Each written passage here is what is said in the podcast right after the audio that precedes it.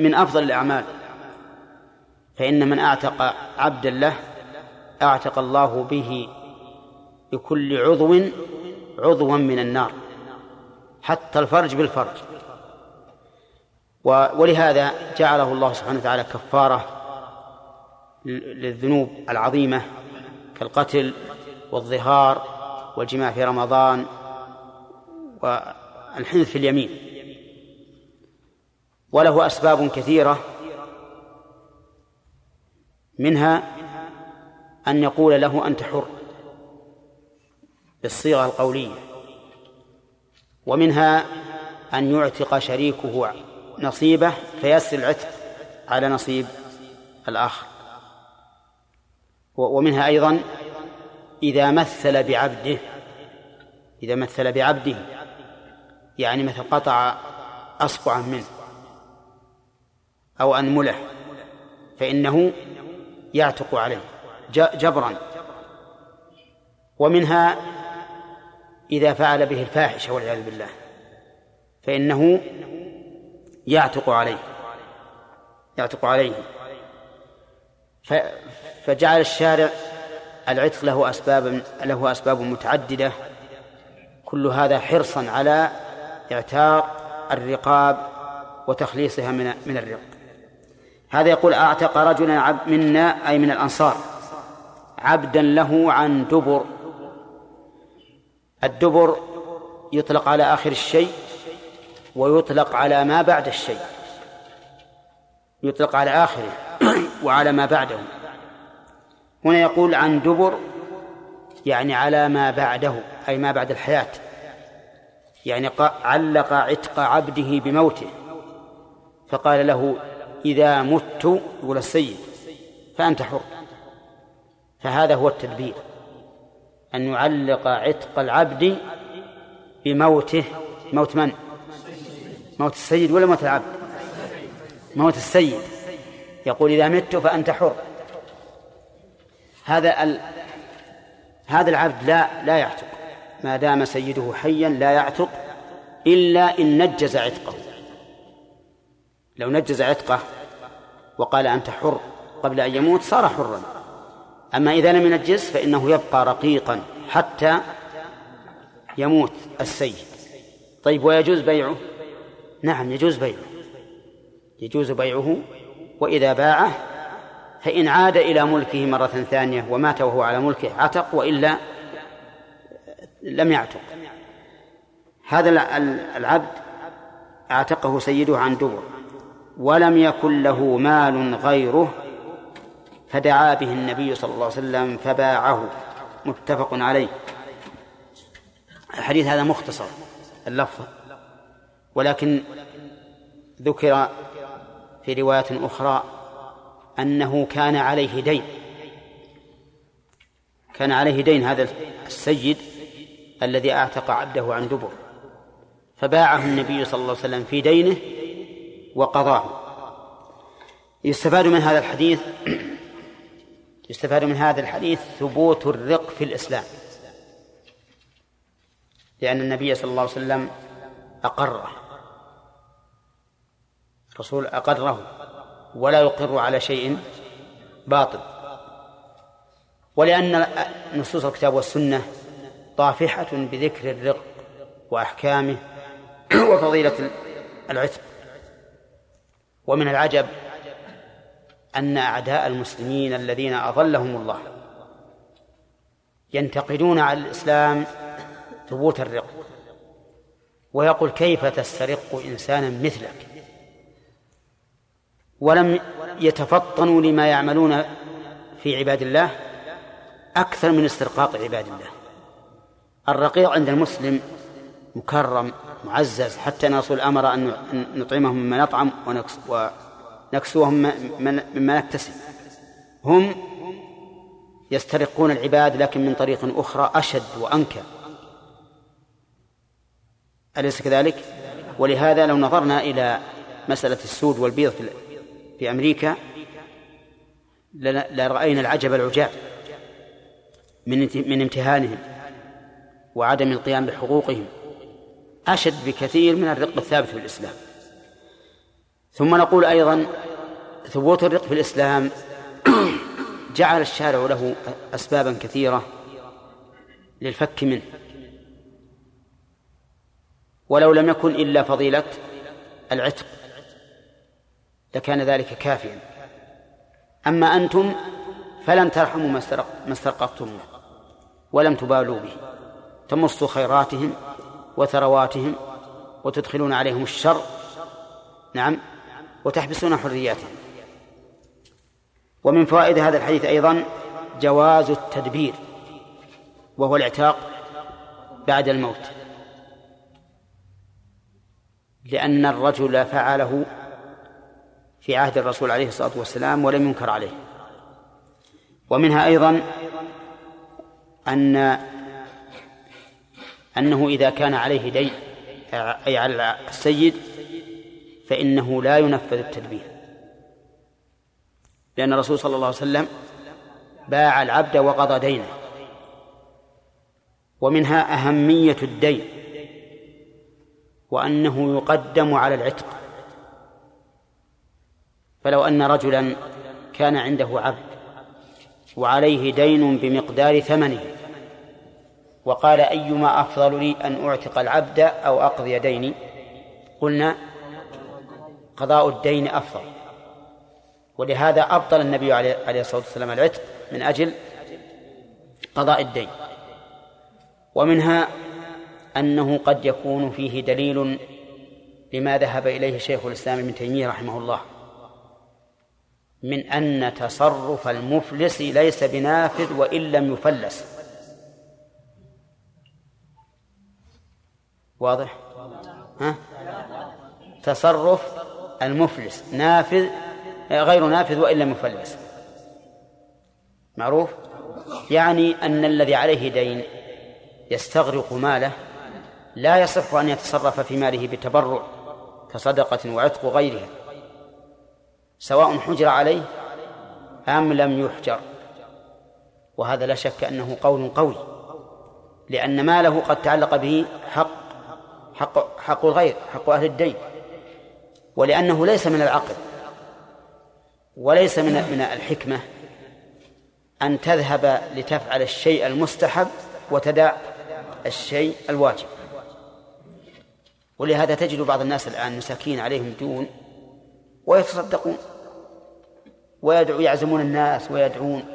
نعم وتجد كما يقول العامة تجد السفرة ما تطوى. نعم كل النهار يعزمون الناس ويتصدقون والدون عليهم على عدد شعورهم. هذا خطأ. ليس من الحكمة ولا من الشرع. الحكمة أنك تبدأ بالواجب. أحيانا يقول أنا من أنا أتصدق بعشرة ريال. واللي عليه مليون. عشرة ريال واللي عليه مليون. وش نقول؟ نقول أنت لا تصدقت بعشرة ريال.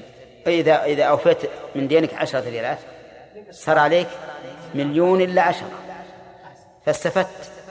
فمليون إلا عشرة أحسن من مليون. ولهذا لم يوجب إلا حتى حتى الحج وهو ركن من أركان الإسلام لم يوجبه الله تعالى مع الدين. وهذه المسألة أنا أود أنكم تبثونها في العامة لأن فيها العامة الآن بعضهم مدين. ويروح يتصدق إلى طلب تبرعات لمسائل أعمال خيرية ذهب يتبرع يتعرض للناس في مسألة الدعوات. يدعو. هذا عشاء وهذا غدا وهذا قهوة وهذا معروض وما أشبه ذلك. فإذا نبه الناس على هذا الأمر وبين لهم خطر الدين لعلهم يهتدون. ومن فوائد الحديث أن للإمام أن يبيع مال صاحب الدين ليقضي دينه. وجهه أن النبي صلى الله عليه وسلم باعه ولم يرجع إلى الورثة. باعه وقضى الدين. وعلى هذا فيجوز للحاكم الشرعي أن يبيع مال المدين ويوفي دينه. فإن كان الدين من جنس المال فإنه لا يحتاج إلى بيع المال لأنه ربما يبيعه فينكسر وإذا كان الدين من جنسه يقضيه منه. لماذا جعل المؤلف رحمه الله هذا الباب في هذا الحديث في كتاب البيع؟ لنستفيد منه جواز بيع المدبر إذا كان على صاحبه دين. وعن ميمونة زوج النبي صلى الله عليه وسلم أن فأرة وقعت في سمن فماتت فيه. فسئل النبي صلى الله عليه وسلم عنها فقال ألقوها وما حولها وكلوه. رواه البخاري وزاد أحمد والنسائي في سمن جامد ميمونة زوج النبي عليه الصلاة والسلام ولا زوجة النبي؟ زوج. هذا هو الأفصح. ولا يقال زوجة إلا على لغة رديئة إلا في الفرائض. الفرائض فإن أهل العلم بالفرائض اصطلحوا على أن يعينوا زوجة للأنثى وزوج للذكر. قالوا أن فأرة وقعت في سم الفأرة معروفة وهي من الحيوانات الأليفة. ها؟ لا أو متوحشة. نعم. طيب. من من الحيوانات الفاسقات. كذا؟ نعم. لأن الرسول عليه الصلاة والسلام قال خمس فواسق وأمر بإطفاء المصباح لئلا تعبث به الفويسقة. فهي فويسقة من جملة الفواسق. ولهذا يسن قتلها مطلقا. سواء آذت أم لم تؤذ.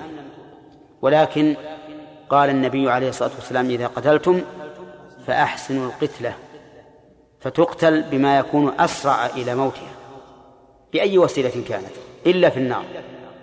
لكن في النار إذا تعذر إلا في النار استعملت النار أيضا مثل لو دخلت في جحر ولم تخرج إلا. بأن توقد النار حول الجحر فلا بأس. يوجد الآن يوجد شيء تقتل به الفأر الفأر صم صمغ. تلزق ها؟ تلزق فيه. لا لا ما اللي أنا أعرف هذا الصمغ. تلزق فيه. هذا لا بأس به لكن بشرط أن تلاحظها. لئلا تحبسها فتموت. فيخشى عليك أن تكون كصاحب صاحبة الهرة التي حبستها لا أطعمتها ولا هي أرسلتها تأكل. من خشاش الأرض. فإذا استعملت هذا لإمساك الفأر فعليك أن تتعاهده بين ساعة وأخرى حتى لا تموت جوعا أو عطشا. نعم. وقوله في سمن فماتت. ظاهر الحال أن هذا السمن مائع ظاهر الحال أن السمن مائع لأنه لو كان جامدا ما ماتت. ما ماتت كان تبقى على سطحه تخرج ولا؟ ولهذا رواية أحمد والنسائي فيها نظر. في سمن جامد إلا أن يراد به جمل النسبي يمكن. طيب و, و وقوله فسئل النبي صلى الله عليه وسلم عنها. عنها حال كونها واقعة في السمع. ولا بد من هذا التقدير. وإلا لكان صواب العبارة أن يقال فسئل عنه فسئل عنه أي عن السمع. لكن هو سئل عن صلى الله عليه وسلم عن الفأرة حال وقوعها في السمن ماذا يكون للسمن؟ فقال فقال رسول الله صلى الله عليه وسلم آه نعم ألقوها وما حولها. فألقوا آه نعم. ألقوها وما حوله وما حولها وكلوه. فأمر أن تلقى وما حولها وأن يؤكل. يؤكل السمن. ثم قال زاد أحمد والنسائي في سمن جامد. وقوله في سمن جامد فيه نظر لأنه لا يوافق القصة إذ أن الجامد لا, تس لا, لا, لا تغيب فيه الفأرة ولا تموت. إلا أن يراد بالجامد الجامد النسبي. بمعنى أنه ليس كالماء لكنه خاثر له جامد يعني مرة وله مائع مرة فإن أريد هذا فالأمر واضح. أما جامد كالحصى والحجر فهذا لا لا يستقيم. طيب هذا الحديث أولا نسأل لماذا جاء به المؤلف في كتاب البيع مع أن المناسب أن يذكر في كتاب الأطعمة. إذا جاء إذا جاز في جواز البيع.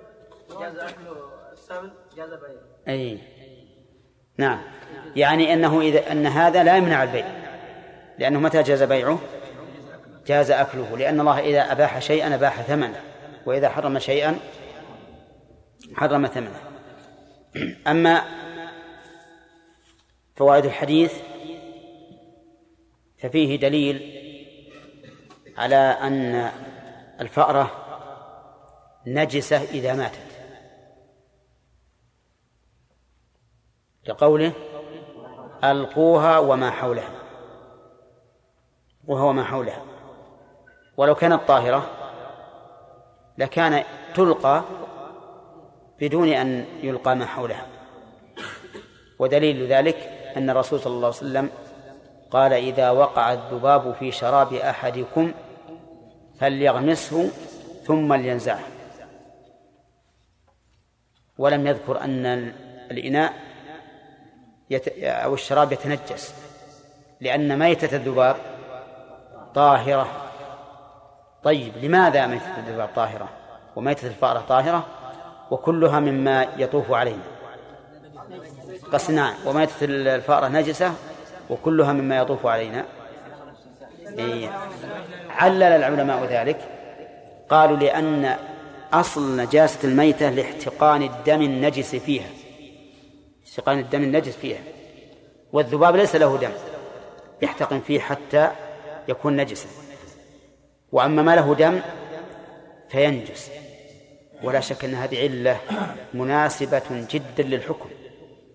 لأن الله قال قل لا أجد فيما أوحي إلي فيما أوحي إلي محرما على طعام يطعمه إلا أن يكون ميتة أو دما مسفوحا أو لحم خنزير فإنه رجس.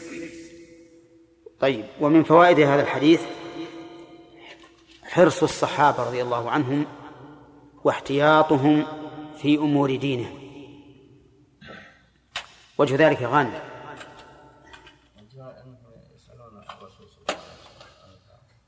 يعني لم يتعجلوا فيريقوه ولم يتعجلوا فيأكلوا بدون سؤال الرسول عليه الصلاة والسلام. ومن فوائد الحديث أيضا أنه لا ينبغي الاستحياء من أمور العلم. فتقول والله هذه فأرة ما راح أسأل عنها. أنا أكرم هذا الرجل عن السؤال عن الفأرة. لأن أكرم من يستحق الإكرام من البشر الرسول صلى الله عليه وسلم. ومع ذلك سألوه عن الفأرة. نعم. هل نأخذ منها أنه لا يقال للإنسان إذا سئل عما يستقبح تكرم؟ ها؟ إيه. لكن فيه سألوا. ما ندري عن صيغة السؤال. قد يكون قالوا تكرم ما تقول في الفارة إذا سقطت في في سمن وقد لا يكون قالوا ذلك. لكن نعم. اي لكن لكن الظاهر إن الصحابة ما يستعملون هذه الكلمات. فهل نقول إن استعمالها بدعة وأنه لا ينبغي أن يستعملها الإنسان أو نقول إن هذه مما يرجع إلى العرف؟ الظاهر الثاني. الظاهر الثاني. لأن هذه ليست عبادة. فإذا جرى العرف بين الناس أنهم مثل هذه الكلمات يقدمون لها مثل هذه المقدمة فلا بأس. طيب ومن فوائد الحديث أيضا أن الفأرة إذا وقعت في السمن فإنه فإنها تلقى وما حولها ويكون الباقي طاهرا. نعم. دليل ذلك قوله ألقوها وما حولها وكلوا سمنكم أو وكلوه.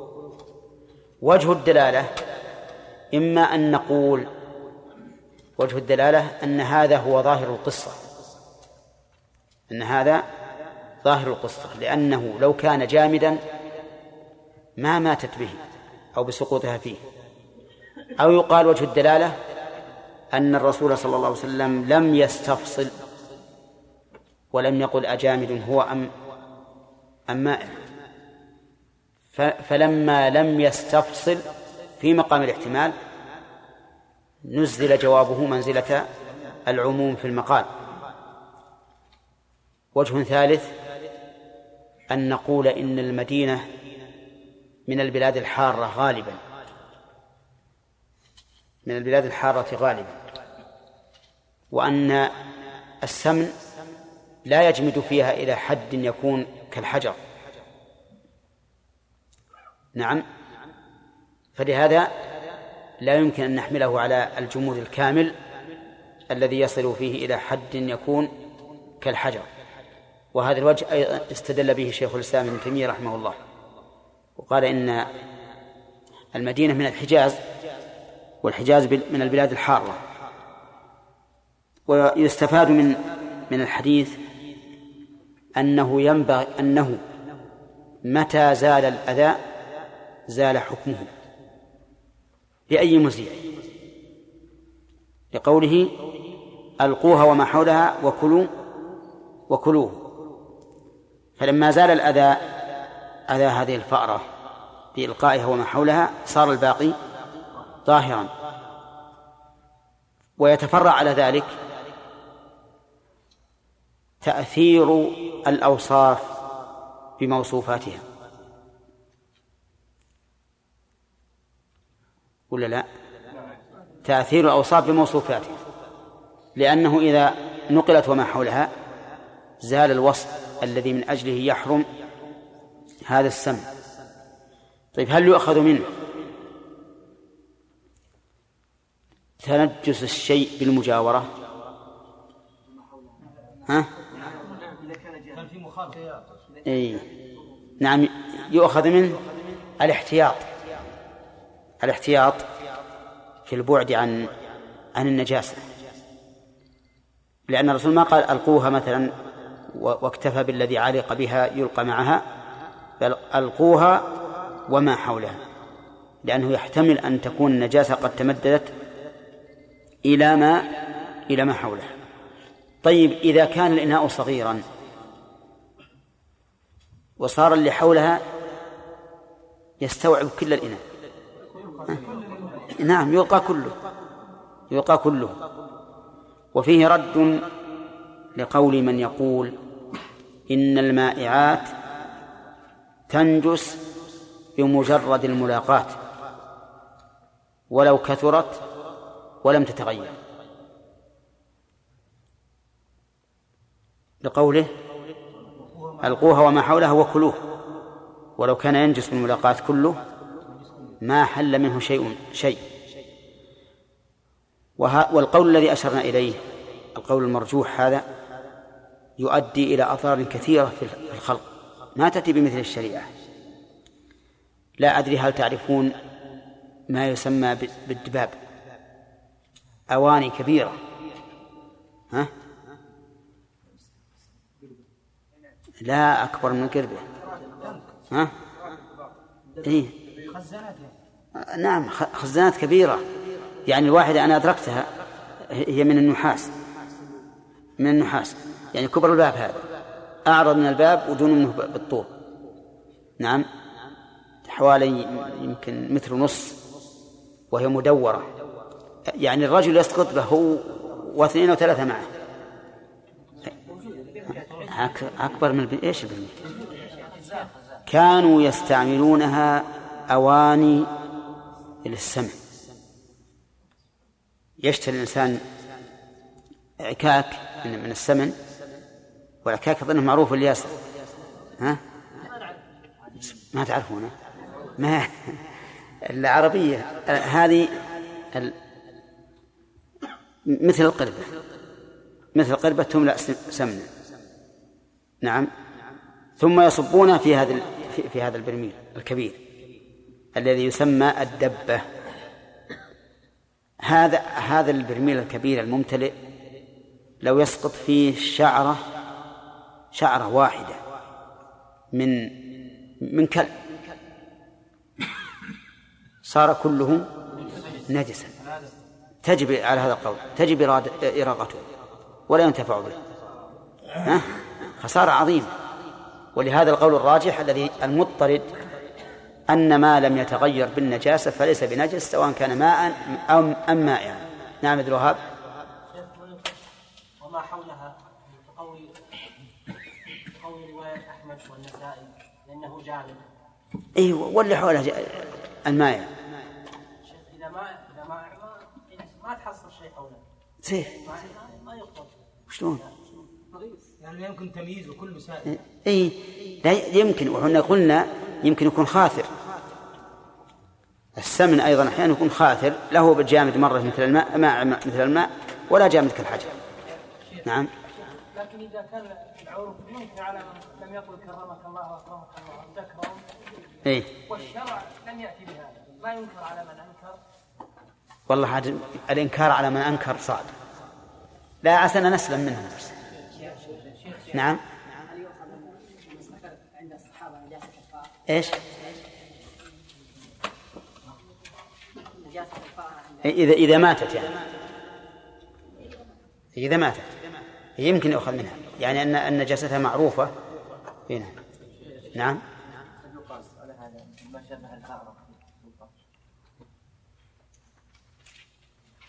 وش تقولون؟ ها؟ يقول هل يقاس على الفارة ما أشبهها في الخلقة؟ إيه؟ لا ما الجرذي نعم.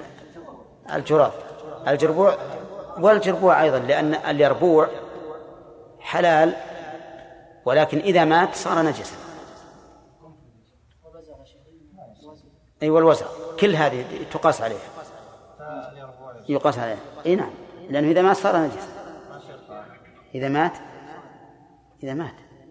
الميت نجسا كل ميت نجسا ما إلا ما لا نفس له سائلة. القاعدة قد مر علينا في ازاله النجاسة قريبا يا أن جميع الميتات التي لها دم يسير نجسة إلا ميتة الآدمي والسمك. وأن الميتات التي ليس لها دم سائل فهي طاهرة. هنا. نعم عادل. ها؟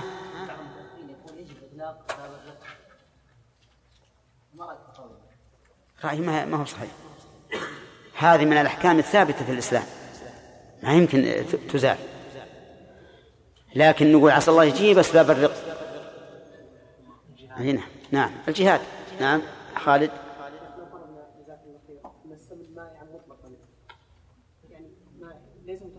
نعم. نعم. تلقى وما حولها ما يخالف طيب. هي هي الغالب إنه ما ما ما, ما تسقط إلى اسفل تطفو تطفو. طيب. إذا فرضنا ذلك قلنا نشيل اللي فوق نغرف نغرف لين نصل إلى اللي حوله. إنه نزل. طيب. ما يخالف. نغرف اللي فوق. ما نغرف وناكله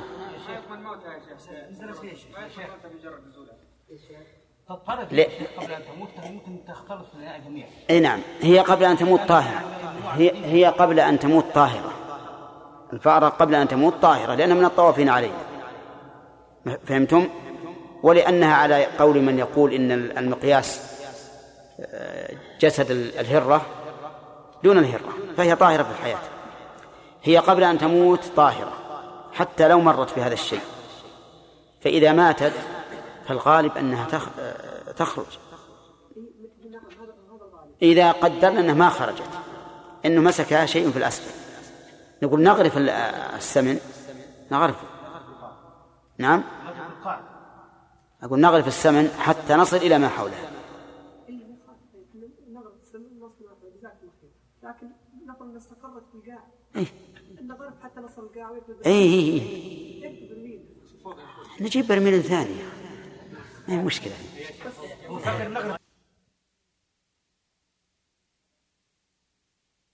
سبق في بقية حديث جابر. عدة فوائد. أولا أن الهبة تنعقد بما دل عليها. من غير إيجاب ولا قبول. من أين تؤخذ يا عبد الرحمن؟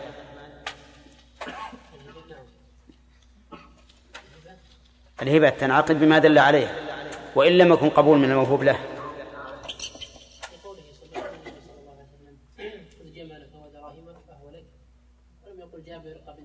إي نعم.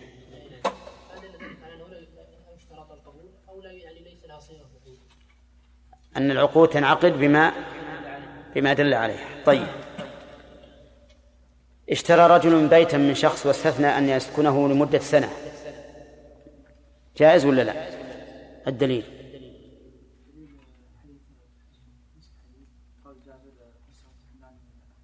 نعم. طيب استثنى سكناه إلى أن يشتري بيتا بدله. ليش؟ إيه مجهولة. تمام. طيب.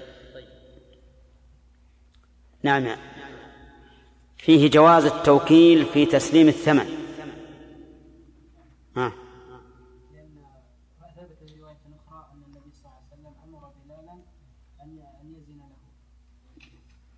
له نعم.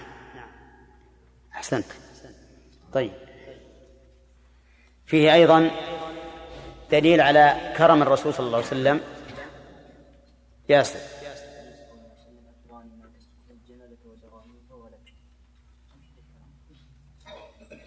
وجه الكرم.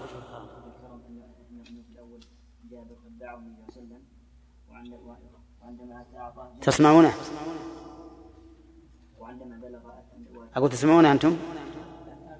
وعندما بلغ واتاه أعطاه أعطاه الجنة بنية مقدرة أبدله جمله وأعطى فوق ذلك دراهم أنه جمع له بين العوض والمعوض. طيب. يقول جابر إن رجلا منهم أعتق غلاما له عن دبر فما معنى يا شاكر؟ أن يعتق عبد الله ويقول أنت حر بعد أن أموت بعد وفاته كيف تقول أن يعتق عبده ويقول أنت حر بعد وفاته؟ يشترط في عتقه وفاته الكلام متناقض كلامك الآن متناقض يعتقه ثم يقول أنت حر بعد موتي؟ لا يشترط إيش يقول؟ أن يقول أنت بعد وفاتي انت حر يعني تعليق العتق بالوفاة. صح. هذا الدبر. تعليق العتق بالوفاة. كذا؟ طيب لماذا باع الرسول صلى الله عليه وسلم هذا المدبر؟ الأخ. أي اللي على منك يا فيصل؟ اللي على منك. وين منك؟ يلا. السؤال لك. للذي على يمينك يا فيصل. سبحان الله. ها؟ أنا ما سألت. إيه؟ ليش ما سمع هو حاضر؟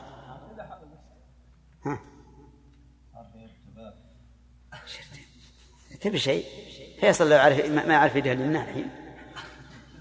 طيب. أقول لماذا باع النبي صلى الله عليه وسلم هذا المدبر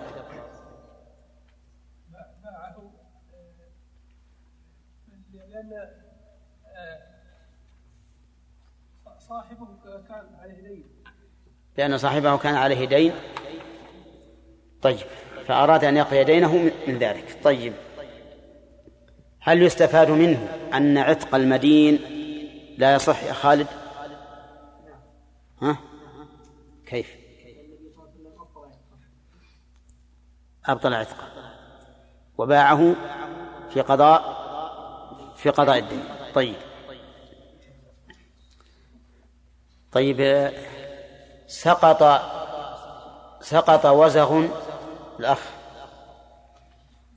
س... نعم. سقط وزغ في بنزين. ومات. فما الحكم؟ إي نعم.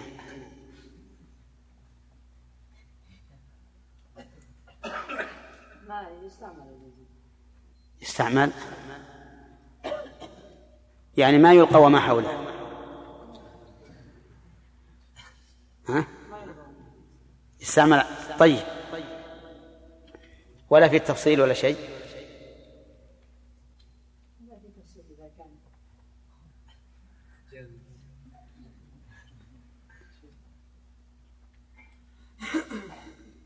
كيف ينبغي طالب العلم إنه ما تشكل عليه المسائل هذه؟ بسيطة.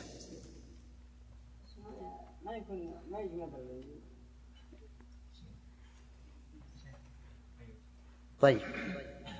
إذا كان ما يضر يعني مثلا على استعمال في السيارة ولا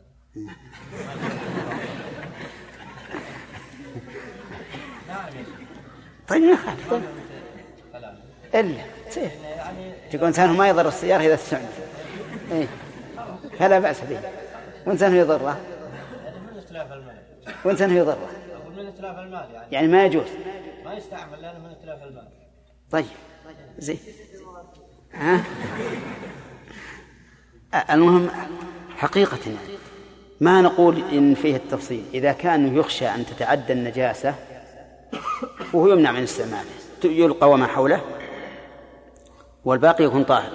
أما إذا كان لا يخشى أن تتعدى النجاسة مثل أن هذا البنزين يضعه في السيارة بدون أن تتلوث ثيابه وبدنه فهذا لا يلقى منه شيء. لا هو فيه نفس سائلة هو فيه نفس سائلة طيب على كل حال الآن نقول النجاسات إذا كان يبيع طياه السيارة طبعا ما تضرر في النجاسة فيما يظهر نعم فالكلام على هل إنه لا يمكن استعماله إلا على وجه يتعدى فهنا يطهر وإلا فلا بأس ماء البنزين لا ما أظن. هو ما ما تمزق يعني. ما تمزق. ما تمزق. على كل حال دعوه هيا نعم. طيب ال... لماذا أمر النبي عليه الصلاة والسلام بإلقائها وما حولها؟ إبراهيم. نعم. وما حولها نعم. طيب. هل يفرق بين الجامد والمائع عندك إبراهيم؟ حسب الرواية الثانية. مم. يفرق. إذا كان جامدا حسب رواية أحمد بن مسعود ولكن الصحيح أنه لا فرق. لأن نعم وهذه ضعيفة. هذه تفصيل. ناخذ الدرس الجديد الآن. قال وعن أبي هريرة رضي الله عنه قال قال رسول الله صلى الله عليه وسلم إذا وقعت الفأرة في عندك؟ سوش إذا وقعت الفأرة في السمن فإن كان جامدا فألقوها وما حولها وإن كان مائعا فلا تقربوه. رواه أحمد وأبو داود وقد حكم عليه البخاري وأبو حاتم بالوهم. طيب هذا الحديث يقول إذا وقعت الفأرة في السمن ويفصل إن كان جامدا تلقى وما حولها وإن كان مائعا فإنه لا يقرب فإنه لا يقرب لكن هذا الحديث كما قال البخاري وهم والصواب الحديث الأول تلقى وما حولها فقط سواء كان جامدا أم مائعا. ثم أنه سبق لنا أن الجامد جمودا تاما ما لا تموت فيه الفأرة.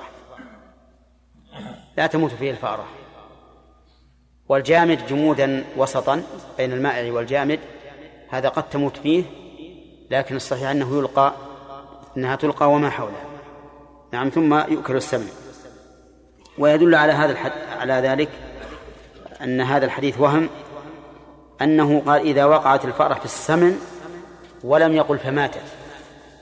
ومعلوم أنها إذا خرجت حية فهي طاهرة لأنها من الطوافين علينا ومما يشق التنزه منه. فهي لو سقطت مثلا في ماء وهي حية وخرجت فالماء طهور لا لا ليس بنجس. وكذلك لو سقطت في في سمن وخرجت حية فهو طاهر ولا يكون نجسا. ويدل على وهمه أيضا أنه قال إن كان مائعا فلا تقربوه. يعني فهو حرام. ولو أخذنا بظاهره لكان شاملا للقليل والكثير وللمتغير وغير المتغير. وإتلاف الكثير الذي لم يتغير بسقوط هذه الفأرة فيه إضاعة مال لا تأتي بمثل الشريعة. فهو في الحقيقة كلما تأملته وجدته وهما وأن الصواب ما رواه البخاري في الحديث السابق أنه أنها إذا وقعت فماتت تلقى وما حولها والباقي والباقي يؤكل ويستعمل. وعن أبي الزبير قال قال سألت جابرا رضي الله عنه عن ثمن السنور والكلب فقال زجر النبي صلى الله عليه وسلم عن ذلك رواه مسلم والنسائي وزاد إلا كلب صيد طيب. يقول سألت جابرا أبو الزبير يقول سألت جابرا. وسؤاله لجابر ينفي ما ما يحتمل من من التدليس. لأن أبا الزبير فيه تدليس يسير لكن الظاهر أن كل ما رواه عن جابر في صحيح مسلم أو غيره من الكتب الصحيحة المعتمدة فهو محمول على السماع. يقول سألت عن عن عن ثمن السنور. ما هو السنور؟ السنور القط وهو معروف. وهو حيوان أليف ولا وحش؟ بعضه أليف وبعضه وحش. بعضه أليف يعني يأتي إليك وتمسكه وينام عندك. ويحرسك من الحشرات وغيرها. وكذلك ينظف البيت من الحشرات من الفأر والصارور والوزغ وغيره. نعم. وبعضه غير أليف كما هو معروف. بعضه يكفأ القدور ويأكل الحمام. وكان بالأول يأكل عندنا ولاد الإعادة في البلاد الأخرى. كان بالأول يأكل الدجاج أما الآن فيأكل مع الدجاج. نعم. ولا ولا يهم على كل حال هذا السنور سئل النبي جابر عن ثمنه فقال إنه فقال إن النبي صلى الله عليه وسلم زجر عن ذلك. والزجر النهي بشدة. النهي بشدة. طيب. الكلب سبق لنا أيضا الكلام فيه ولا حاجة إلى إعادة الكلام لأنه واضح. يقول زجر عن ذلك أي عن ثمن السنور والكلب. وعلى هذا فيستفاد من هذا الحديث تحريم بيع السنور كذا وظاهره أنه لا فرق بين الأليف والوحش ولا بين الأليف النافع والأليف غير النافع. للعموم وهذه المسألة اختلف فيها أهل العلم على قولين فمنهم من يقول إن الهر إذا انتفع به إذا انتفع به وصار نافعا فلا بأس ببيعه لأنه ذو نفع مباح. وكل ذي نفع مباح فإن القاعدة الشرعية إباحة بيعه. لمفهوم قول الرسول صلى الله عليه وسلم إن الله إذا حرم شيئا حرم ثمنه. فمفهومه إذا أباح شيئا أباح ثمنه. ولا يلزم من تحريم الأكل تحريم البيع فها هو الحمار محرم الأكل ومع ذلك مباح البيع إذا بيع لينتفع به. فإذا كان في هذا الهر نفع واضح مثل الذي أشرنا إليه من قبل يأكل الحشرات ويطرد الهوام وما أشبه ذلك فهذا لا بأس به أي لا بأس ببيعه من أجل منفعته. وليس مما نهي عن اقتنائه حتى نقول إنه كالكلب بل هو مما أبيح اقتناؤه. وأما إذا كان غير أليف ولا نافع فإن بيعه لا يجوز. فإن بيعه لا يجوز لأن ذلك إضاعة مال وحمل الحديث. نعم قبل. وهذا هو رأي الجمهور أنه يجوز بيعه إذا كان ينتفع به. وحمل الحديث على النوع الثاني وهو الذي لا ينتفع به. أن يكون وحشا. لأن الوحش لا يجوز بيعه لعدم الانتفاع به ولعدم القدرة على تسليمه. ولا لا؟ لأنه كالجمل الشارد وكالعبد الآبق لا يمكن أن أو لا يتمكن من تسليمه إلى المشتري وهذا القول الذي هو قول الجمهور قول قوي قول قوي جدا ويحمل الحديث على ما حمله عليه من أن المراد به السنور الذي لا لا فائدة فيه. ولكن مع هذا نقول الاحتياط للإنسان أن لا يبيعه بل إذا كان عنده هرة وانتهت حاجته منها وطلبها منه أحد فإنه يسلمها له بدون ثمن. والذين منعوا من بيعه استدلوا بعموم الحديث واستدلوا أيضا بأن هذا من الأشياء التي لا يؤبه لها والتي توجد كثيرا في الناس فهي تشبه الماء الذي نهى النبي صلى الله عليه وسلم عن عن بيعه. فإن الهر جرت العادة بأنه لا يقتنى اقتناء كاقتناء البهائم مثلا كاقتناء الغنم بحيث يبقى عند الإنسان يتولى يتوالد عنده ويحرص عليه. بل إذا وجد سنورا صار يؤلفه حتى يتألف. فرأي الجمهور قوي لكن مع ذلك الأحوط أن يدع بيعه. أما الكلب فقد سبق. وفي الحديث دليل على جواز الإجابة بالدليل. من أين يؤخذ؟ من قوله زجر. ولم يقل هو حرام بل قال زجر النبي صلى الله عليه وسلم. وهل هل هذا أولى؟ أو الأولى أن يذكر الحكم ثم دليله أو يختلف باختلاف المخاطب. يختلف باختلاف المخاطب. إذا كان المخاطب يعرف الحكم من الدليل فلا حاجة إلى ذكر الحكم ثم سياق الدليل. لا حاجة إلى ذلك. لأنه ليس فيه إلا التطويل. وأما إذا كان لا يفهم أو أردت أن تعلمه بأنه إذا ذكر الحكم فليقرن به الدليل فهنا الأفضل أن تذكر الحكم ثم تذكر الدليل. ولهذا كان الرسول عليه الصلاة والسلام يفعل ذلك. يذكر الحكم ثم الدليل. لما قال عليه الصلاة والسلام ما منكم من أحد إلا وقد كتب مقعده من الجنة ومقعده من النار.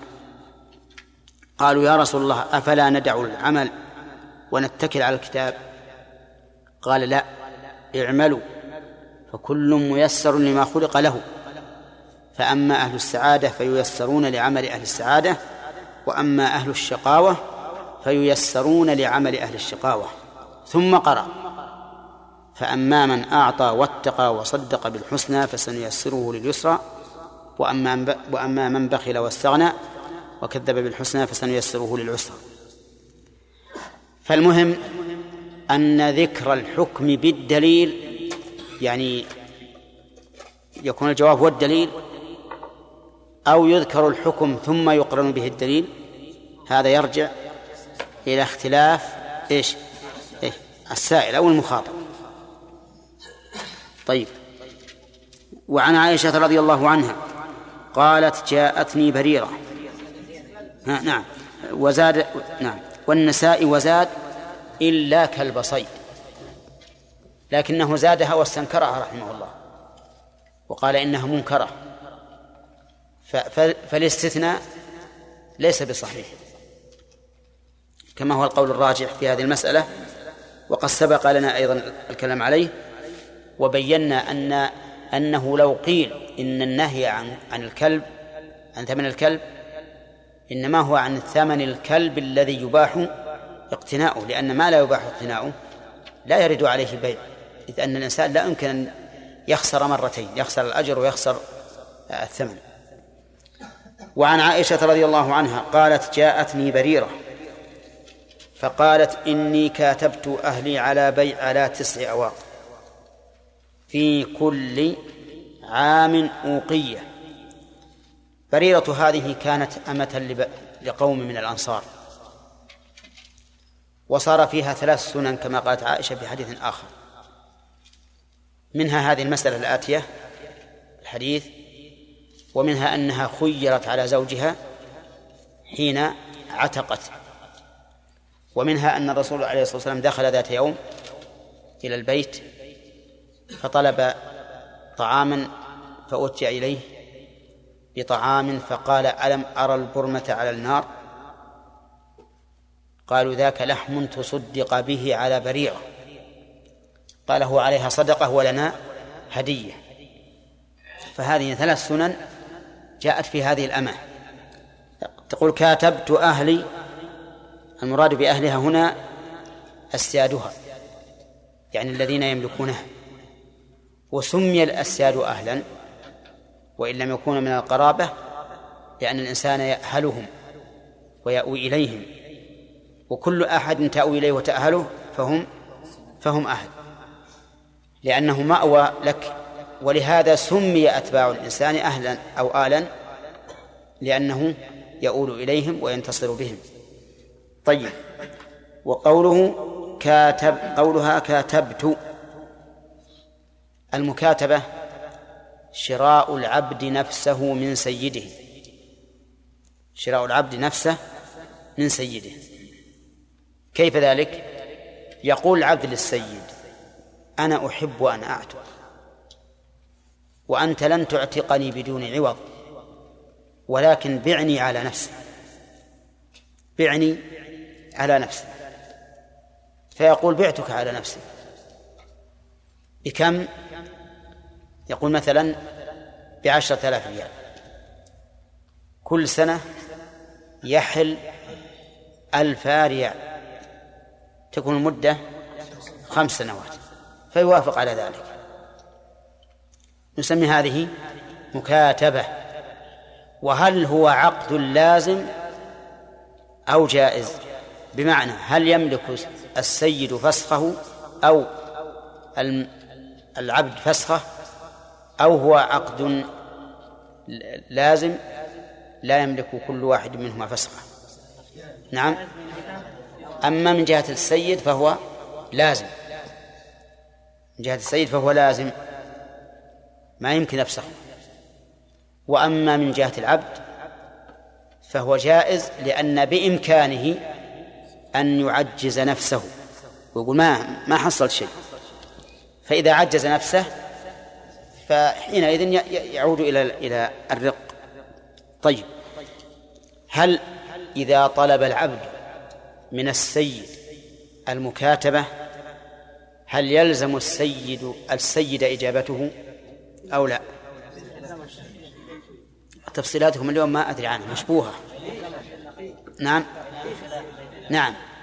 نقول أولا فيه تفصيل. وثانيا فيه خلاف. فيه تفصيل. إن علم فيه خيرا أجابه كاتبه. وإن لم يعلم فيه خيرا فلا يكاتبه. ما الخير الذي يعلمه؟ قال العلماء الخير الذي يعلمه الصلاح في الدين والكسب في المال. يعني إذا علم إن أن هذا العبد صالح وأنه يستطيع أن يكتسب فليكاتب. وإن لم يعلم فلا فلا يكاتبه. إن خاف أنه إنما طلب المكاتبة من أجل أن يتحرر فيفسق أو يرجع إلى بلاد الكفر فهنا لا يكاتبه. إن هذا ضرر. أو علم أو علم أنه إذا كاتبه صار عالة على نفسه وعلى غيره. ما عنده مال. فكذلك لا يكاتب. لأن هذا ضرر على العبد وضرر على غيره من الناس. فإن علم خيرا أمر بالمكاتبة. قال الله تعالى والذين يبتغون الكتاب مما ملكت أيمانكم فكاتبوهم. إن علمتم فيهم خيرا. ولكن هل الأمر هنا للوجوب أو للاستحباب؟ جمهور العلماء على أنه للاستحباب.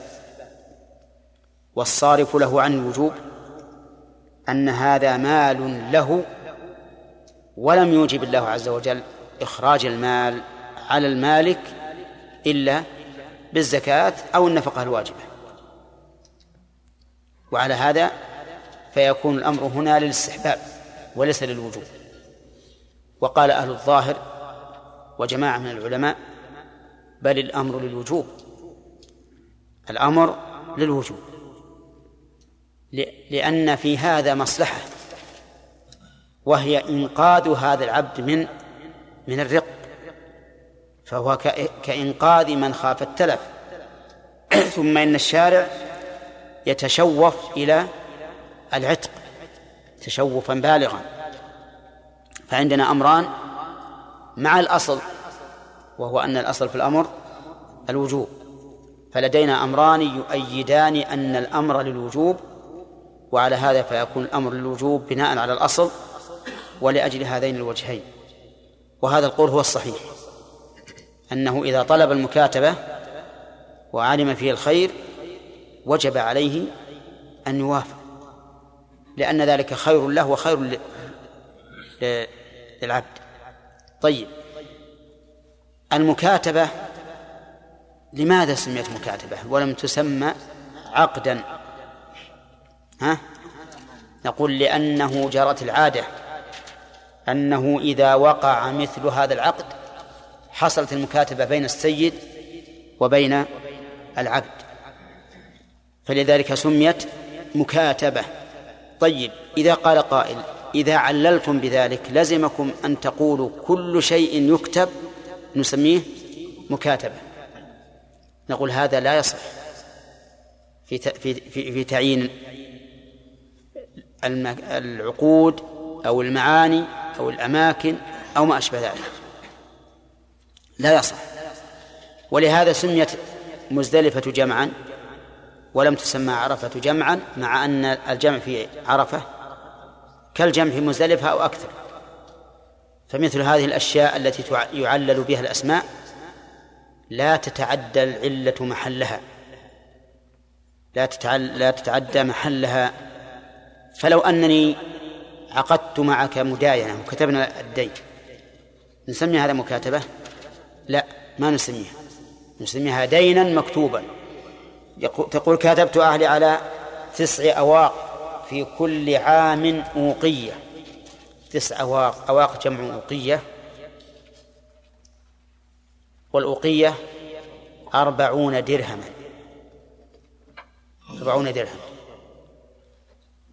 وكل عشرة دراهم سبعة مثاقيل. أربعون درهما كم تكون من مثقال؟ ثمانية وعشرون. ثمانية وعشرون مثقالا. ولا لا؟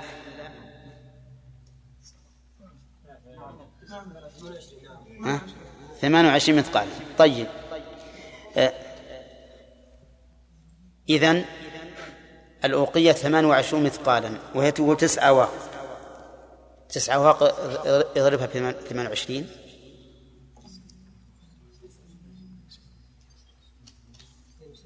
مئتين واثنين واثنين وخمسين. مئتين واثنين وخمسين. طيب. مئتين واثنين وخمسين. مئتين واثنين وخمسين مثقال من الفضة. هذا ثمن بريرة التي كاتبها أهلها. طيب. تقول فأعي في كل عام أوقية. تكون الأعوام على هذا تسعة أعوام. بعد تسعة أعوام تعتق فجاءت تطلب العون من عائشة رضي الله عنها إلى آخر الحديث. نعم. طيب مثلا لما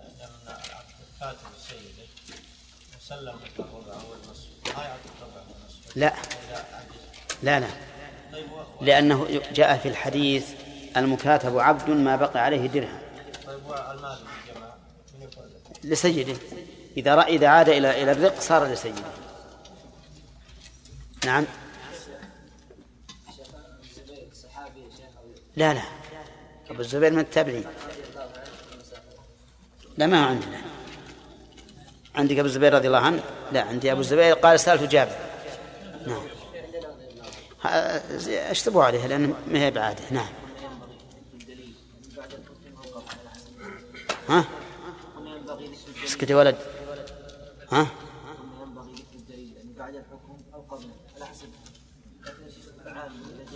لا لا ما هو بذكر الدليل.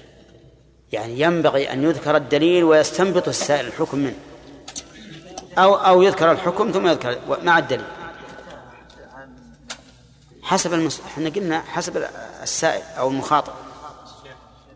العامي لو تقول قال الرسول عليه الصلاة والسلام لا تفعلوا كذا والأصل في النهي التحريم.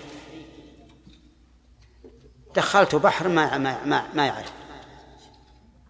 تقول نهى النبي صلى الله عليه وسلم عن كذا والأصل في النهي التحريم. يفهم شيء؟ ها؟ ما أعتقد. لكن تقول هذا حرام خلاص انتهى.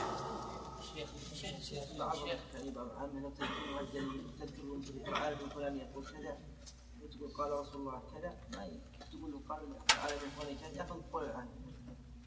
لا لا ت- الع- العامي لا يجوز ذكر الخلاف له. أصل ذكر الخلاف للعامي خطأ. العامي اذكر ما تروه أنت اللي بينك وبين الله. سواء وافق ال- ال- اللي عنده ولا خالف تجي طيب تجي تقول مثلا المسألة فيها عن الإمام أحمد أربع روايات وفيها في المذهب أربعة أوجه هذه ثمان وفيها أربع احتم- احتمالات غير الأوجه. هذه اثنا عشر. والمذاهب. نعم يا خالد الجواب عن دليل الجمهور إيش؟ الجواب عن دليل الجمهور بان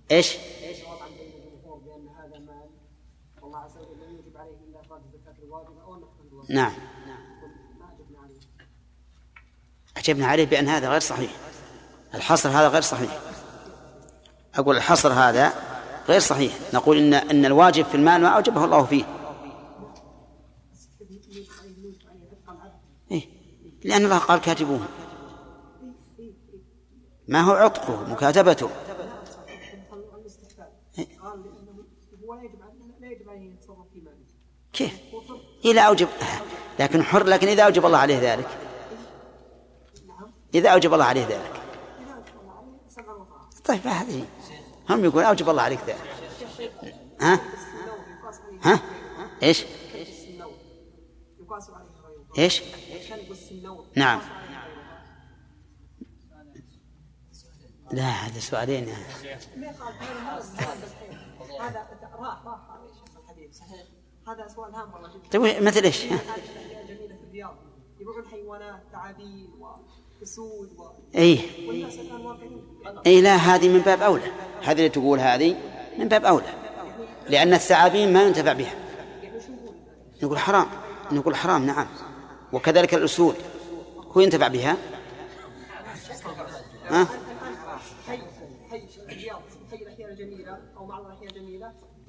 المهم لا لا تقول لي حي في الرياض ولا في عنيزة. ما علينا من الأحياء. اسأل عن الحكم. نعم. الحكم العلماء مر علينا في كتاب البيع. كل السباع يحرم بيعه. فهمت؟ إلا الذي يصلح للصيد ما عدا الكلب. فمثلا الفهد والصقر والعقاب المعلم هذه ما يخالف. لأن فيها مصلحة. كيف؟ تشترى. إيه؟ المعلمة من ذولي تشترى نعم. إلا الكلب. نعم.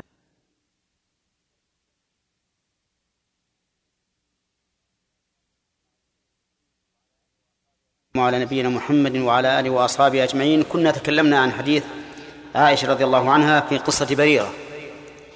وذكرنا أن فيها ثلاث سنن. السنة الأولى فهد لا تمنى حين اعتقد خير النبي صلى الله عليه وسلم بين البقاء مع مغيث أو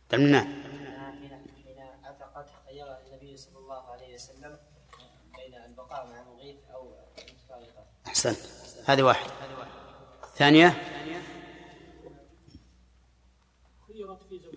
هذا اللي قال عبد المنان وغير. بندر.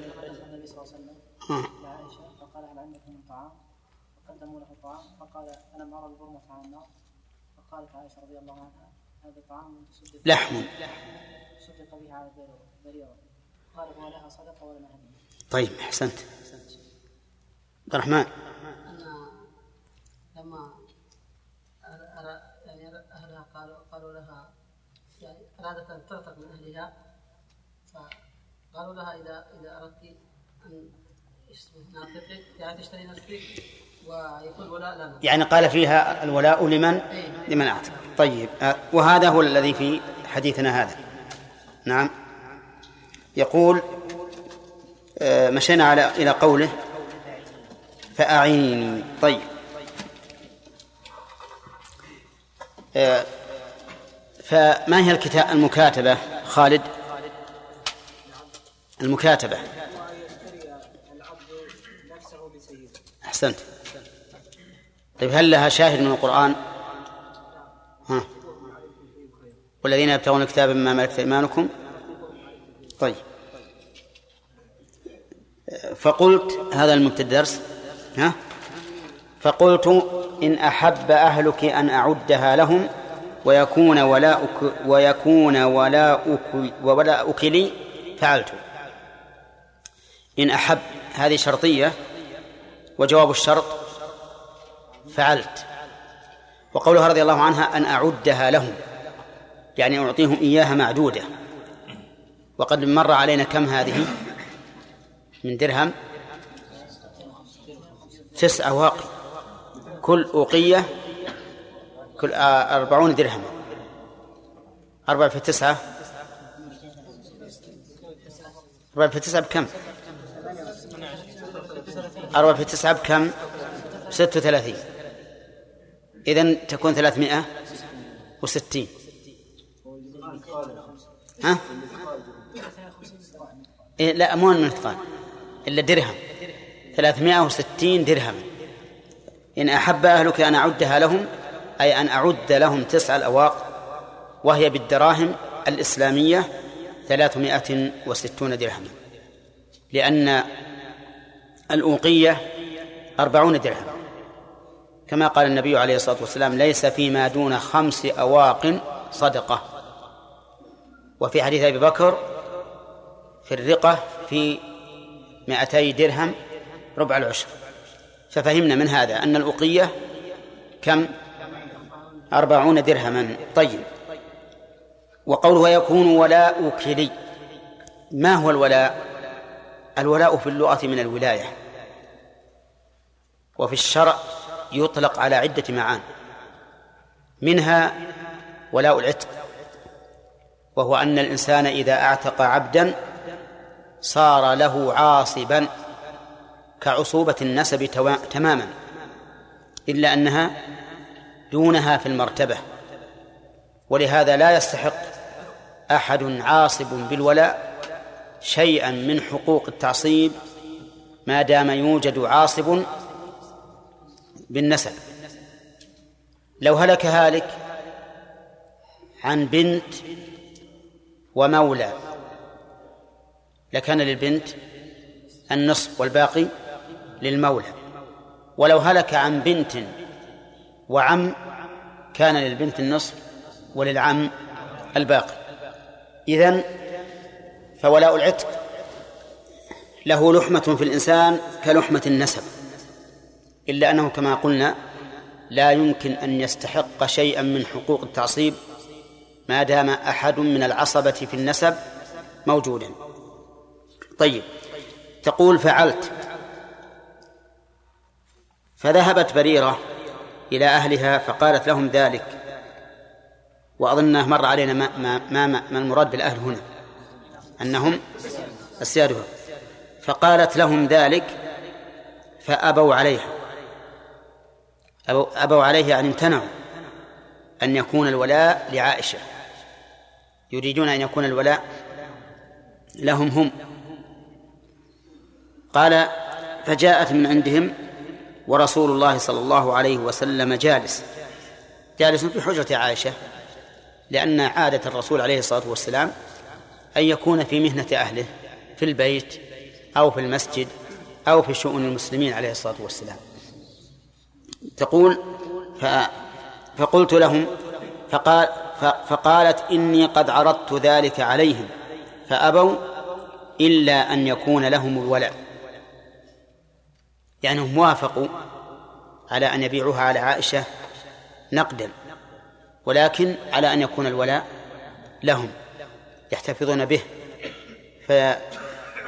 فيكون لهم حق العصوبة بعد عصوبة النسب في هذه المرأة.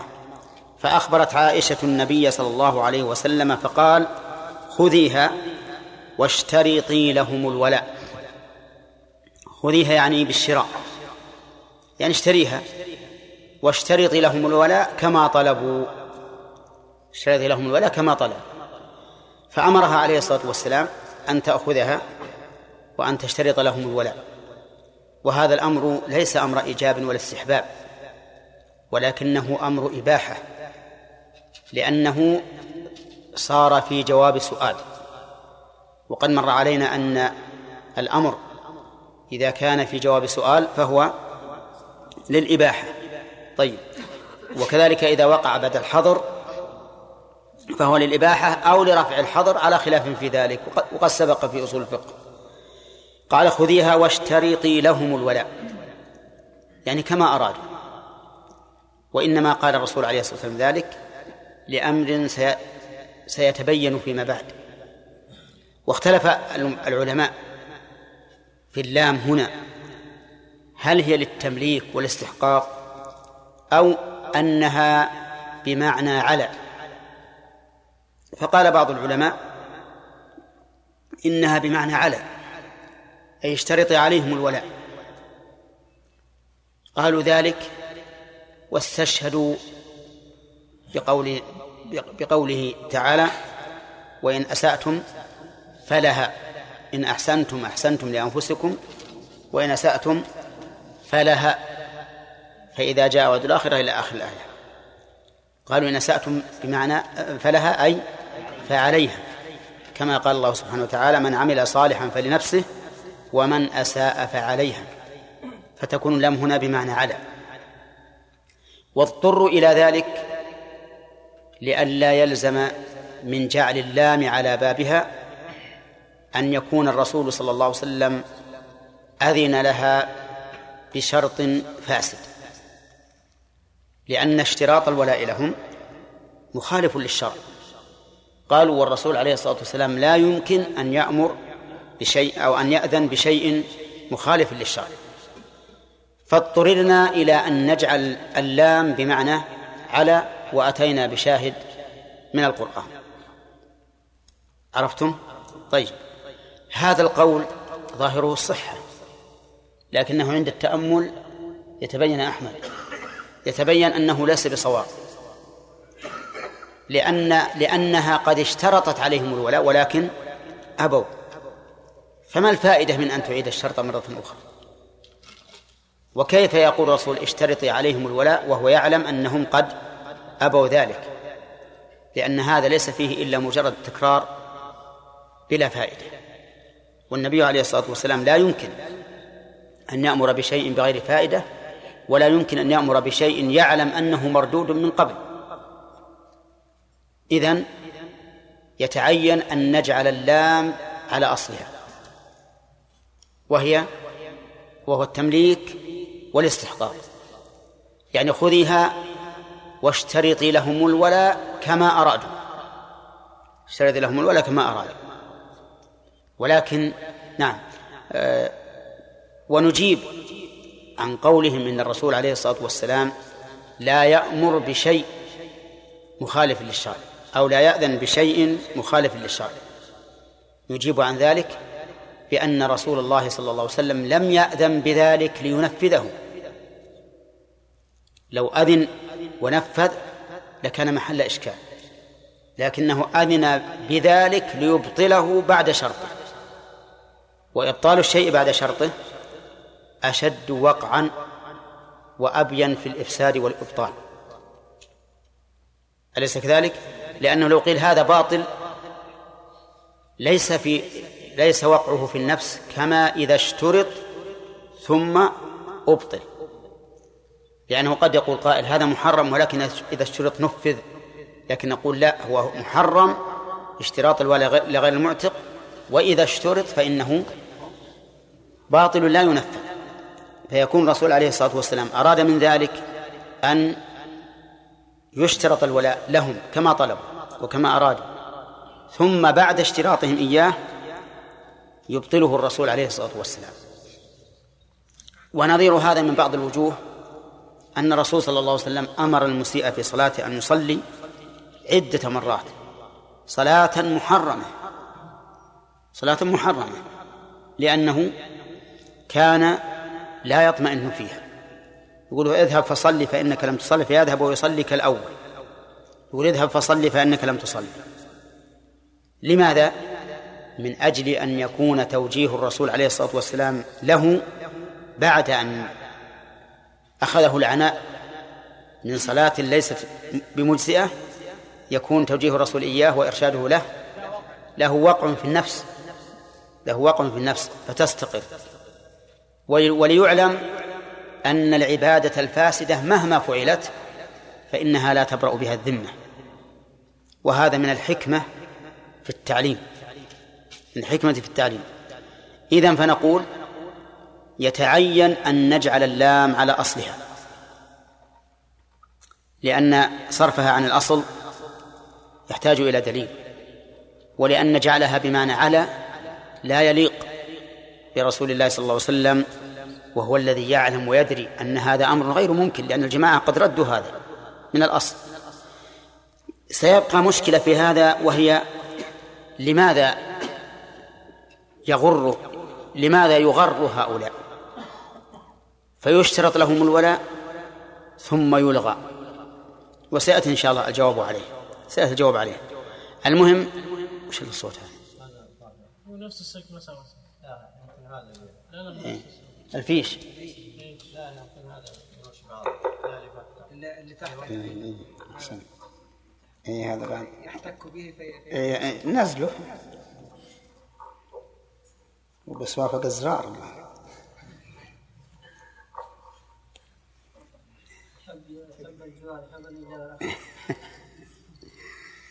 يشوش عليها.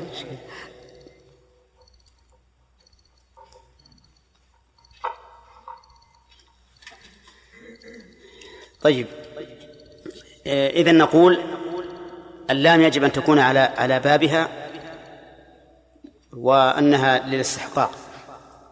يكون لهم الولاء أي لهم كما طلبوا كما أرادوا. ثم قال الرسول عليه الصلاة والسلام مقررا الحكم الشرعي فإنما الولاء لمن أعتق. ألف هنا عاطفة وإنما أتت حصر والولاء مبتدأ ولمن أعتق خبره. ويكون معنى الجملة الولاء لمن أعتق لا لغيره وإن شرط. فذهبت بريرة ففعلت عائشة رضي الله عنها ثم قام رسول الله صلى الله عليه وسلم إلى آخره. فعلت عائشة ماذا فعلت؟ أخذتها واشترطت لهم الولاء. أخذتها واشترطت لهم الولاء وتم الأمر. تم الأمر على أن عائشة اشترت بريرة المكاتبة على أن يكون ولاؤها لأهلها. طيب. ثم إن الرسول عليه الصلاة والسلام قام في الناس فحمد الله وأثنى عليه. قام في الناس خطيبا. وهذه الخطبة من الخطب العوارض. والنبي عليه الصلاة والسلام يخطب أصحابه خطبا عارضة وخطبا راتبة دائمة. فخطبة الجمعة مثلا من الخطب الراتبة خطبة العيد من الخطب الراتبة الاستسقاء من الخطب الراتبة. العارضة دائما يخطب بها عليه الصلاة والسلام في المناسبات. خطبة الكسوف ها؟ عارضة وقيل راتبة. يعني أن العلماء اختلفوا. هل خطبة الكسوف مسنونة؟ مطلقا أو إنها لعارض للتذكير.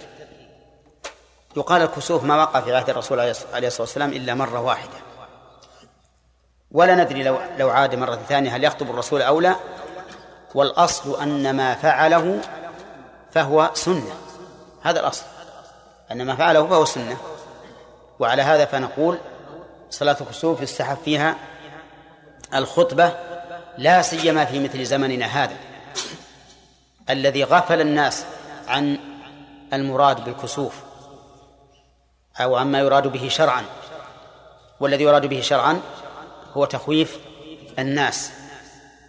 فالخطبة في هذا الزمن حتى وإن قلنا إنها ليست من السنن الراتبة بل هي من السنن الطارئة ينبغي أن لا تفوت في صلاة الكسوف. طيب نقول ما نخلي اليوم ما في سؤال لأن الوقت ضيق.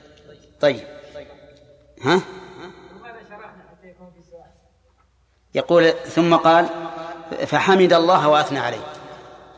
حمد الله الحمد هو وصف المحمود بالكمال مع المحبة والتعظيم. وصف المحمود بالكمال ولو مرة واحدة مع المحبة والتعظيم. فقولنا مع المحبة والتعظيم ليخرج المدح. فإن المدح وصف للممدوح بالكمال لكن قد يخلو من المحبة والتعظيم.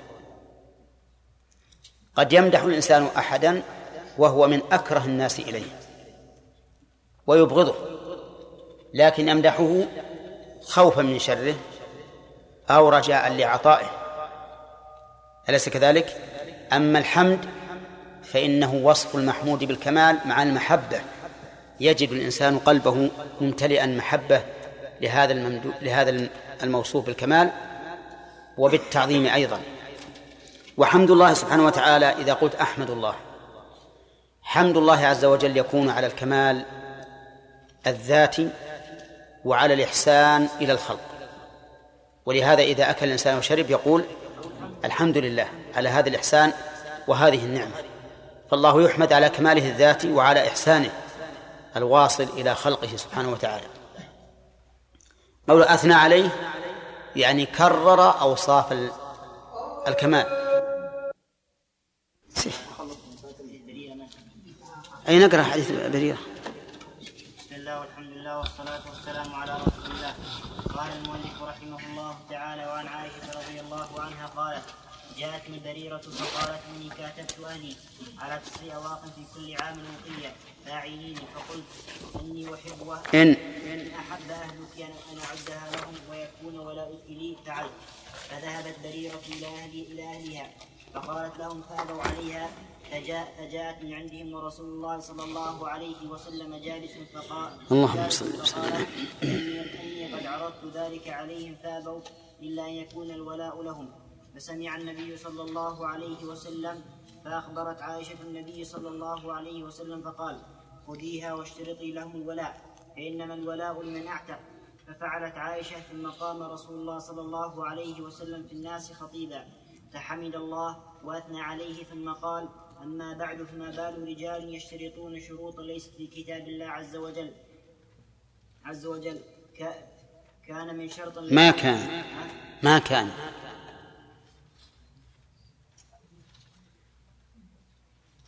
ما كان من شرط ليس في كتاب الله فهو باطل وإن كان وإن كان مئة شرط. قضاء الله حق وشرط الله أوثق وإنما الولاء لمن أعتق. متفق عليه. واللفظ للبخاري وعند مسلم وعند مسلم فقال اشتريها واعتقيها واشترطي لهم الولاء.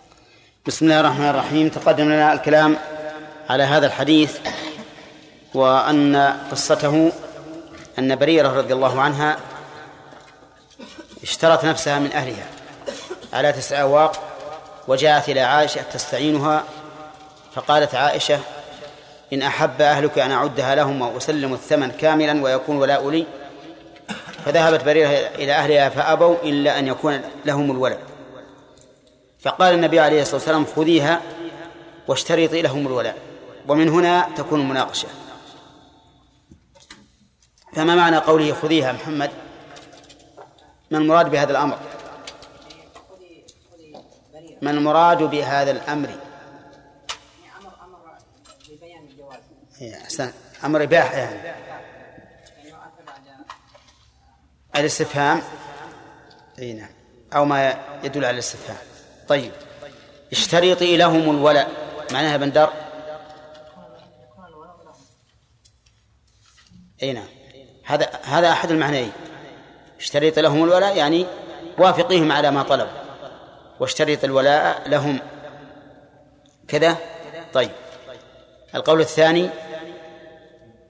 فهد. اللام بمعنى على أي اشترطي عليهم الولاء. طيب. الذين قالوا بذلك لا شك أنهم خرجوا عن ظاهر اللفظ. فهل لديهم شواهد على أن اللام بمعنى على الله سبحانه وتعالى من عمل عملا فلنفسه ومن اساء فعليها من أساف عليها إيه يعني الاسم واسم لا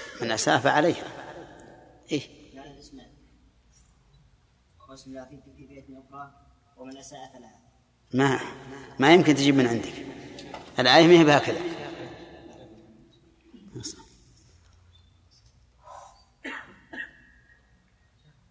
عمل صالحا ومن اساء هذه من عندك يا شيخ. ما يمكن تقول القرآن إلا أنت متأكد. نعم عليان فلها يعني عليها. ما الدليل لها بمعنى عليها؟ وش الدليل أن لها بمعنى عليها؟ لا ما الدليل على أن لها بمعنى عليها؟ وهي.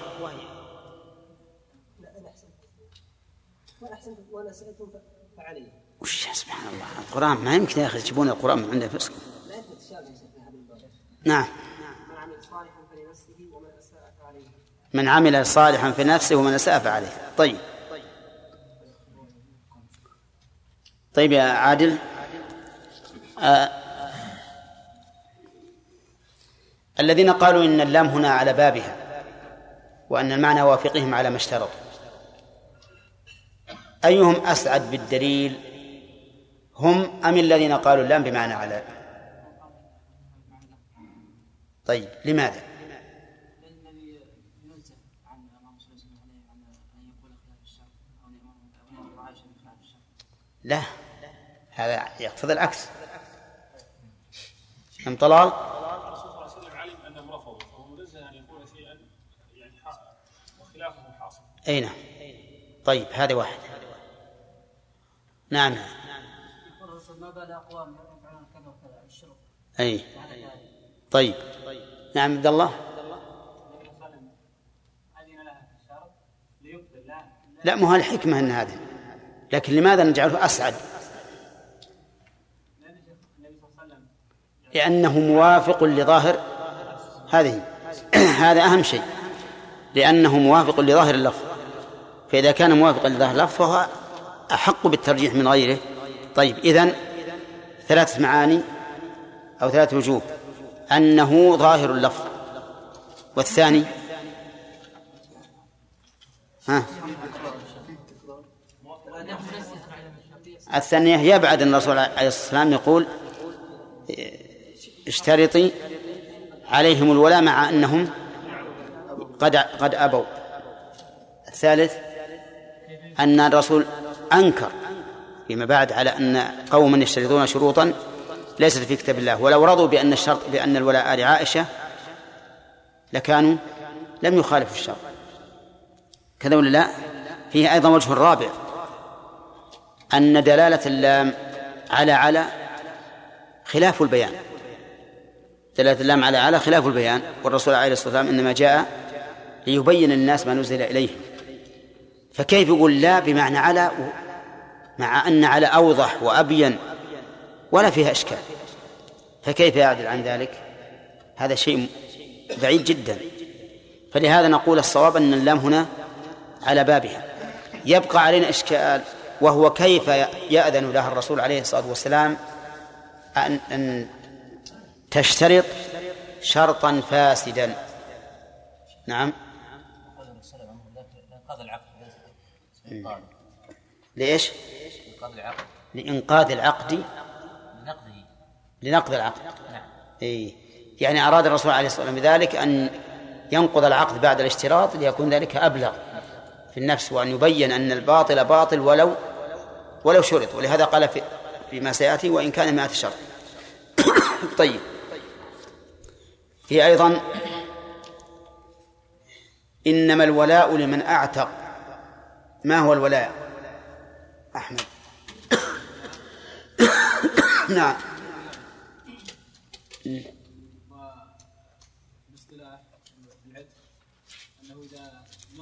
عصوبة تثبت للمعتق. وعصبته المتعصبين بأنفسهم. عصوبة تثبت للمعتق وعصبة المتعصبين بأنفسهم. ومرتبتها بعد عصوبة النسب. مرتبتها بعد عصوبة النسب. نعم. نعم. لها عدة معاني. ولا ولاية النكاح التولي والولاية بمعنى النصرة والم- والمعونة عدة معاني. ذكرها في القاموس لها معاني متعددة. طيب. قالت فحمد الله وأثنى عليه. أولا حمد وأثنى. ما الفرق بينهما يا خالد؟ لا. أخذناها أخذناها. بارك الله فيكم. الحمد وصف المحمود بالكمال الذاتي وكمال الإحسان للخلق آه، مع المحبة والتعظيم. والثناء هو تكرار الحمد. زين. صحيح الثناء ما أخذناه طيب هناك فرق بين الحمد والمدح. لا اللي وراك.